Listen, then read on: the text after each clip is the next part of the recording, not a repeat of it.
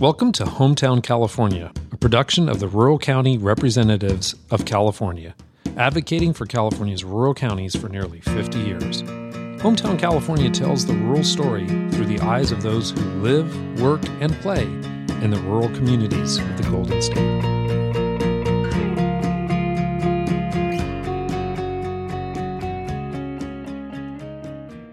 This is Hometown California. I'm your host, Paul A. Smith.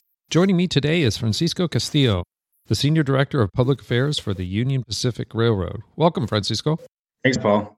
So, uh, folks who have been listening to the podcast now are probably familiar. Last uh, episode, we talked about the trucking industry, and today we're going to talk about railroads, who have a incredible historic role in California. So, we've invited Francisco to join us and talk a little bit about railroads in California and the issues that the railroad faces. Railroads, not just Union Pacific, but across the spectrum, and how they intersect with rural California and public policymakers in rural California. So, to get started, Francisco, why don't you tell our listeners a little bit about uh, Union Pacific, its history in California, uh, and its operations across the state, but more importantly, in rural areas? Sure. Thanks for having me again. Uh, obviously, important to discuss the freight industry as an important uh, economic driver for not only the U.S., but in California. And so we're happy to be on the show to share with the listeners a little bit about what we're all about.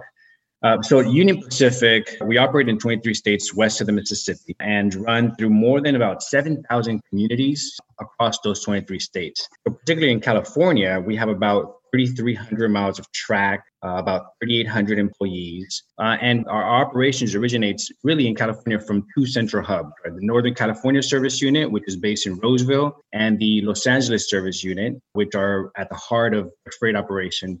And they serve as a vital link connecting the North and South transportation services and the East and West corridors with international commerce. As it relates to the agricultural Central Valley, uh, our I 5 uh, Highway 99 corridor, which parallels Highway 99 I 5 that's the most uh, efficient route serving the rich agricultural Central Valley and the LA, Long Beach, uh, and Oakland. So again, you might not think of the U.S. railroad as an international company, but 30 to 40 percent of our freight originates or terminates outside of the U.S. And I can talk a little bit more down the line about you know what are some of those key important seaports uh, and regions for Union Pacific. But we are the largest freight railroad in the U.S. and in California. Uh, our partner is is BNSF, and those are the two freight class one railroads that are here based in California. So you're doing a lot of work, I understand, hauling freight out of California and out of the U.S. as well as moving freight that's coming in internationally. Maybe talk about those port operations and what the challenges of moving that freight out of a seaport and then on to ultimate destinations. Yeah, absolutely. So, you know, we link to every major West and Gulf Coast port. Those ports were critical the last couple of years uh, with the increases in grain exports and also the changing diets in Asia. And, and the larger ports in California include, as I mentioned, the Port of LA, Port of Long Beach, Oakland, and Stockton. And Union Pacific is unique because we have access to about 28 West Coast and 30 Gulf Coast ports no other railroad has that type of access. And particularly, I like to you know focus on the Port of LA because it's one of the world's busiest seaports, and it's also a leading gateway for international trade in North America, right? And so, just the Port of LA and Long Beach on their own, they're known as San Pedro Bay Complex. They handle about 25% of all U.S. exports and nearly 40% of containerized imports. So that's a, a significant number uh, in terms of product and commodities that we move in and out of California to other parts of the world and to other parts of the US. Uh, we also have other big facilities in the state, particularly in Colton. That's our biggest facility in Southern California. And in Roseville, we have the Roseville Classification Yard, uh, which is kind of the largest uh, West Coast classification yard here in California. Uh, and the Colton one deals with more there's no intermodal aspect, uh, but it's a key classification yard where our trains kind of go through, uh, and that's a key location for that. And then we have the intermodal container transfer facility in Southern California, and that's primarily a facility that supports our ports in Long Beach and LA, which are significant for import and export. So, what kind of commodities are you hauling? I understand coal is a big commodity out of Wyoming. Uh, I assume autos, Absolutely, and and coal and you know the, the, hot topics, right? The hot commodities, as you mentioned, uh, one of them is coal, and the other one is crude oil, right? Uh, obviously, those commodities throughout the years have decreased in terms of how much we move into and out of California because of the changing markets, uh, green energy. That business has decreased. But think about it this way, you know, think about it for a minute. I think listeners, when we talk about this, really understand how the railroad relates to everyday life when you woke up this morning and turned on the lights, the electricity that you used probably came from coal or wind turbines that moved on one of our trains. Before someone turned on their computer or television to get the news this morning, that probably moved on one of our trains. And same with automobiles, right? If you drive an automobile to work, probably rode on a Union Pacific train before we ever laid eyes on it. And and even the food that we eat on an everyday basis, most likely was on a train before it was on the table. And so one thing I'd like to mention too, though, since we're talking about rural California and how we can, you know, the railroad is its its importance to rural America is we have a big economic development interest in rural America. And it shows based on the percentage of our overall ag business particularly in California and overall, right? So Union Pacific has four business groups agriculture, energy, industrial, and premium. And ag plays a major role. And so, and, and, and obviously, rural California is a big part of that. And we want to continue investing in that capacity projects that improve productivity and operations. And for a long time, we, you know, our relationship with farmers, for example, in, in rural in many rural uh, areas, extends back nearly 200 years to when railroads became the critical link between rural farms and emerging urban centers in an increasingly industrialized country. And so, we're proud of that history. Uh, we're proud of the various commodities that we move throughout the state, and you know, we're going to continue to do that moving forward. So, uh, also maybe speak what's underneath those railroad tracks. My understanding is you're also operating a lot of pipeline underneath those tracks, moving a lot of either natural gas or oil or what have you. How vital is that to the railroad as well? And how vital is that to hooking up all of the U.S.'s needs, whether it, again, it's uh, a vital fluid commodity or otherwise? Those are um, relationships that we have with utilities uh, and oil companies that have gone back for many, many, many years. A lot of our railroads in many parts of our right of way have uh, utilities, for example, uh, which help produce electricity for you know individual households. Many of them come or cross railroad tracks. In, in some cases, there's crude oil, for example, uh, or oil that helps produce obviously the gas that we use uh, on a daily basis. Uh, and so it really depends on the different parts of our network that, that those exist. But we have a great relationship with our utility partners, but also with our chemical and oil partners as well, which help provide those essential services and essential needs for you know, Californians to be able to live their everyday life, whether it's gasoline or electricity. Right. So, what do you think the biggest issues Union Pacific faces, maybe large railroads in general? What are those issues that they face in California? Yeah, you know, rigorously maintaining quality rail infrastructure uh, is obviously the foundation to our ability to safely operate. Union Pacific spent a lot of capital in maintaining our rail infrastructure, not only throughout our system, but in the state of California. And just to put it in perspective, Union Pacific's capital program totaled about $3.2 billion past year in 2019. And in a five year period, about $1.4 billion of those investments went to California to improve track, capacity, and service. Uh, and many individuals, you know, don't, don't recognize the fact that we are a private entity railroads are private entity, and so we don't receive funding from federal or state to help improve or maintain the infrastructure. And so that upkeep is really important for us.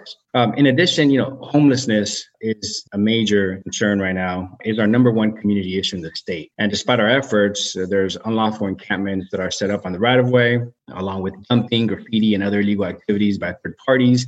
And it's a growing social problem that state and local government are struggling to get their arms around it. You know, we try to work very closely with them. And this affects rural America too, Paul. I mean, when we've dealt with farmers uh, in Monterey County, for example, where they're concerned that transit encampments are literally setting up camp next to farms, uh, which they're concerned about the contamination that may occur as a result. And so we work with local jurisdictions to help mitigate that concern uh, as much as possible and partner with them in a way where we can address those issues working together. Uh, and the, the other number three is really ever increasing environmental regulations in the state. As you know, California is all about environmental uh, justice, and we as a railroad support uh, obviously the environment, and we've done and taken measures to help the cleanest locomotives, pursue initiatives that are efficient, uh, that help the environment, and so we're constantly working on those issues as well. Yeah, I think so. On the environment, you probably got two challenges: a, what you haul, i.e., coal. Two, obviously, you burn a lot of diesel fuel the rail is the most environmentally sound way to move freight over land. And on average, trains are four times more fuel efficient than trucks. That means that you know trains can move one ton of freight 473 miles on a single gallon of diesel. They also uh, reduce highway gridlock, lower greenhouse gas emissions, and reduce pollution. Uh, and so we're we're proud of that record uh, as it relates to being environmentally friendly, and and it's a friendly competition with our truckers, right? I mean, it's uh, uh, we, we don't um, we're not competing against them when it comes to their environment, but we do like to tout our record when it comes to uh, helping to um, show communities across California and our network that we are environmentally friendly uh, and you know are taking the initiative to protect the environment for Californians and for 22 other states where we operate in. Has there been a lot of calls to try to electrify your line, and is that viable uh, in certain corridors? I would think going over the Feather River Canyon or going through the Sierras or even the Cajon Pass. That's that's would be a major major challenge. That's a huge challenge. There, there have been discussions about electrification, and they're just not the technology we believe at this time to use a locomotive on electrified track lines with the amount of weight and the and the length of these trains. They're massive, and we don't believe that the technology is there yet as it relates to electrifying our lines. And so, you know, as I mentioned, that we are the most environmentally friendly and and we are moving in the most environmentally sound way um, and taking those measures to mitigate those concerns of Californians across state and 23 states. But electrification that has been a discussion we've had with policymakers and even internal. The technology is just not there yet. Yeah. You're based out of Omaha, and I assume your fleets go all the way into Chicago to the east and probably down to the Gulf Coast to the south. Is that correct? That's correct. So, yeah, you would probably have to electrify every segment, whether it's you know, all the way from the port of LA to Chicago or what. And that, that's going to get very expensive. It's also the interconnectivity, too. I mean, like you said, I mean, I think, and that comes, uh, you know, when, when there are uh, state entities that uh, want to set a specific regulation on the railroad. Um, it's really uh, what we look at. We have the whole picture. We have 23 states that we have to operate in. One segment of our network is California, which is a major segment, and we recognize that. But we can't have different, you know, regulations. For example, when it comes to California versus other states because of the interconnectivity, right? Uh, and so what we do in California affects our entire rail network. What we do in Idaho, Washington, and Nevada, in those individual states, it affects our entire network. So we look at the big picture uh, when it comes to any uh, regulatory efforts at the state level uh, and work closely with those county, state authorities uh, and kind of make them understand and provide a little bit of knowledge about what that national rail network looks like and how it will be impacted by some of the policies that are being discussed. So it looks like you're kind of making the case for why the railroads have federal preemption. I know a lot of RCRC member counties get a little frustrated in inability to either regulate or have some amount of influence on Union Pacific and others. Can you speak a little bit more about why federal preemption is so important? Absolutely. And first, you know, I, I want to say, I want to start off by saying that we have a positive working relationship with counties uh, throughout California and even with the state of California. I mean, the state of California is our biggest partner on many projects, right? Whether it's passenger freight, uh, passenger rail, uh, public projects. We appreciate and want to continue being in the mix as part of a public engagement perspective, right? But UP is a common freight railroad, and that's subject to regula- regulations by the Surface Transportation Board. Uh, and that's under the Interstate Commerce Commission uh, Termination Act of 1995, which is what we refer to as ICTA. And it provides for the STB to have exclusive jurisdiction over all matters relating to the construction, that's acquisition, operations, abandonment, uh, discontinuance of railroad infrastructure and our facilities. And this federal preemption of local authority it doesn't mean that UP intends to construct a facility that is not protective of human health or safety or local government. Because regardless of that, that exclusive jurisdiction uh, of the STB over UP's railroad facilities, we still want to be a good partner. Uh, and we still are prepared to discuss with local jurisdictions and counties um, the details related to any UP project and any concern uh, that they have, uh, you know, to, with, with staff to ensure that the project goes smoothly, right? And so we don't pull that card a lot because, like I said, we have a great relationship with many local jurisdictions that many times we go through the permitting process. We go to commission meetings uh, and we don't bypass that uh, when it comes to working with local jurisdictions on many of the projects that we have going on in California. So, switching gears, no pun intended there, uh, how's the pandemic and this coronavirus been to your railroad and to the railroad industry as a whole? Sure. You know, the year started off on an optimistic note for U.S. ports and railroads and businesses that are anticipating improvement in international trade. Um, and that's, you know, thanks to the signing of the phase one trade deal with China. I know there's probably too much info, but, but we were optimistic about, about that. And then COVID-19 happened and, and China's annual factory shutdown for the new year lasted longer than normal. Uh, and that caused a drop in supply. Uh, and, you know, although overseas factories are coming back online and supply is returning, we believe that the recovery period for U.S. demand is, is really unclear. Francisco, on the China front, is that a conversation that you're have less freight to move coming into the ports of manufactured goods in China, or is it more about maybe energy exports or raw commodities that you're hauling that are destined for China?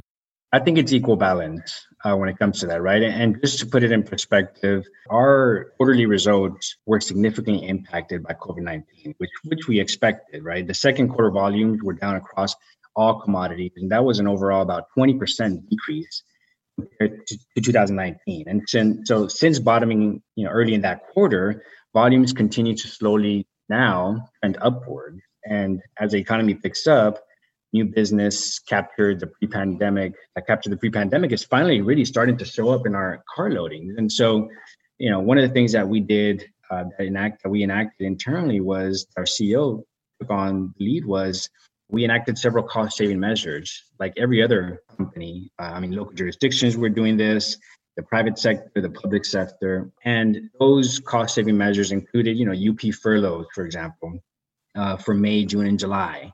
Executives and the board members saw a 25% reduction in pay over, over that same time period. And so there's certain measures that we took into play early on that really helped kind of get you back in the footing. And you know, to the executives' credit, um, they ended the furloughs a month early, right? So we ended them in July versus August. And so we are starting to see an increase in volume. We're cautiously optimistic, uh, and we're not calling an end to COVID 19 volume risk, obviously. You know, we have a lot of bright spots on the horizon. Uh, and, and one of them is as relates to you know the ag is the export feed grain is up year over year and we're anticipating strong ex- export volumes in the second half of the year with increased demand from China, because uh, we're talking about China as well. So, you know, it's it's finally kind of trending upwards. We're cautiously optimistic and continue to monitor that closely. And are you seeing that across the specter of railroads that uh, your partners, either at BNSF or CSX or what have you, they're they're experiencing that same dynamic, or is this something unique to Union Pacific because it's so close to what goes on in East Asia? No, you know, I, I think it's across the board. I, I, think you know I don't have the earnings percentages of the railroads, um, our railroad partners, but it is clear that they also uh, experience volume decreases. Um, and so a- every railroad was trying to figure out ways to cut cost, uh, make our railroad more efficient, more effective, uh, whether that was furloughs or reducing our operating. And, and so that's, you know, on every level, I think it impacted the freight industry in the U.S. as a whole. Uh, and you know that that was a significant impact that we, we deal with a lot on the railroad, and we've experienced quite a bit after being around for over 150 years. Uh, but this was something that we weren't necessarily 100% prepared for, but took swift action uh, to address it. And now, you know, we're seeing carloads starting to come up. So we're cautiously optimistic, uh, and we'll see kind of how the economy plays out. So, kind of the ancillary issues to running a railroad, some would say your fuel prices must have gone down. You're consuming a lot of diesel, and mm-hmm. oil prices have been artificially low for the last four months. Has that helped? And then, kind of a second question is buying locomotives from the major manufacturers. I believe General Motors still is in the big locomotive business. Are things there? Have those taken a pause? And so there's a ripple economy negative on the supply side, but yet maybe the railroad's doing a little bit better because fuel prices are low. Yeah, you know, and it was it was uh, it was not just fuel prices, right? I think the fuel prices definitely helped, but it was the measures that we took as a railroad to help cut operational cost, uh, help you know implement those efficiencies across the railroad, uh, the furloughs. I think it was a combination of things that certainly helped for us. And, and you know, as production plants and facilities were being shut down temporarily, uh, we had to store many locomotives, right, which weren't being used, which resulted in using less diesel. Uh, and so that obviously was a cost savings for us too. Uh, I don't think it was by choice, by choice, uh, but it was certainly uh, part of the operational cost savings that we experienced during shutdown in March, April, and May, uh, and you know even June. And so you know there was a lot of stored locomotives, and as a result, less fuel being used. And certainly the prices of diesel were down, right? That helped. We still had to run a railroad 24 uh, 7. we're still part of a, a critical kind of infrastructure and essential services industry uh, where we allowed us to kind of continue those operational, um, uh, the needs for the operation to continue uh, during this time. And so a lot of cost saving measures that were implemented that place that I think added to our um, efforts to reduce cost. So, Francisco, in the remaining time that we have, let's talk a little bit about the future of the railroads, particularly in the West. A couple questions here for you. The first, the status of building a large port, a western port in Mexico, which with vital rail links. Uh, there had been talk maybe a dozen years ago that that was the wave of the future. What's what's going on with that? To be honest with you, Paul, I don't have much information about that specific port, but one of the things in terms of what does the future look like, right? You ask what the future looks like, and that's you know what we what we know is that by 2045, the U.S. freight shipments will increase by about 40 percent, and America's population will grow by 70 million, right? And that's according to the U.S. Federal Highway Administration. And so we we have capacity in California and throughout our 23 states to safely and reliably move those additional goods, uh, congestion on the nation's you know, already down highways and interstates and we will continue to identify ways to or identify locations and ways to invest uh, as part of our economic development growth uh, within California. Because, like I said, we have that capacity to do so. And so we are going through some rough times now. It's not only us, uh, the railroad industry as a whole uh, across the country is going through a rough time. Um, but you know that doesn't mean that we, we don't have the capacity on our right of way uh, and in properties that we own throughout the state of California to help increase uh, our work in the state. Uh, and so we're looking forward to that. It sounds like, regardless of what happens in Mexico, regardless of what happens with enlarging the Panama Canal and getting more freight out of the Gulf Coast, it sounds like California ports will continue to be a vital link for Union Pacific Railroad as well as other freight based railroads shipping commodities around the world. And the beauty about Union Pacific and the freight industry is that we have a balanced diversity from our business group that gives our company some strength, right? And along with service to Mexico markets, um, our we have a diversified mix, which includes bulk, uh, industrial, and premium, which kind of I mentioned at the beginning. And those business groups were consolidated, by the way, from four to three, uh, four to three back in January 1st. That was part of a revamp that we did uh, to kind of focus strength on these four different industries. And so, you know, um, it gives us the product mix that we have uh, gives us the stability uh, during the ebbs and flows of various markets. Uh, and so we're out of that business mix. Uh, and we hope that in the future, uh, as things improve, we constantly look at capacity and expansion if it makes sense within not just the state of California, but different parts of our network. So, lastly, the role of passenger rail. You obviously don't run passenger service done for about 50 years, but your right of ways are very important in the conversation about passenger rail. Maybe can you speak to that? Maybe the high speed rail line in the Central Valley and elsewhere where all that fits. And so, you know, UP's core business, as you mentioned, is, is freight rail. Uh, and protecting and growing our freight franchise is going to be our top priority. And so, our, our right of way is our physical plant right? Unlike many other companies across the country. However, I'd say that UP has several historical passenger agreements in place throughout California that we're proud of, and the West Coast. Uh, that's part of our national network. And in fact, we're working with various agencies across the state who are seeking to grow their service or footprint. Uh, and that's, you know, for example, ACE, uh, LOSSAN, uh, CCJPA, which kind of services the Bay Area, Caltrans, um, even high speed rail. And some of these agency partners with Amtrak and others have their own operators, which we closely work with as well. And so, you know, we adhere to the established commuter and passenger principles on reviewing any proposed commuter or passenger service that seeks to access our property or network. So, as long as there's a proposal in place that they present to us, we're going to give it a fair review uh, to see if it makes sense um, for us particularly on the capacity side, uh, and also, you know, whether it makes sense for us on the passenger side to providing help, you know, those services. And and commuter and passenger rail, and I don't think many people know this, commuter and passenger rail agencies get priority service uh, because of the schedules and on-time performance measures.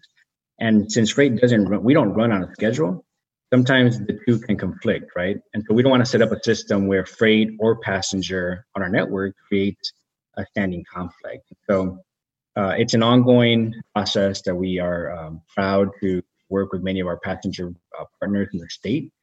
Uh, we we have a great relationship with many of them, uh, and we're going to continue to do that and figure out ways to, you know, increase passenger services where it makes sense.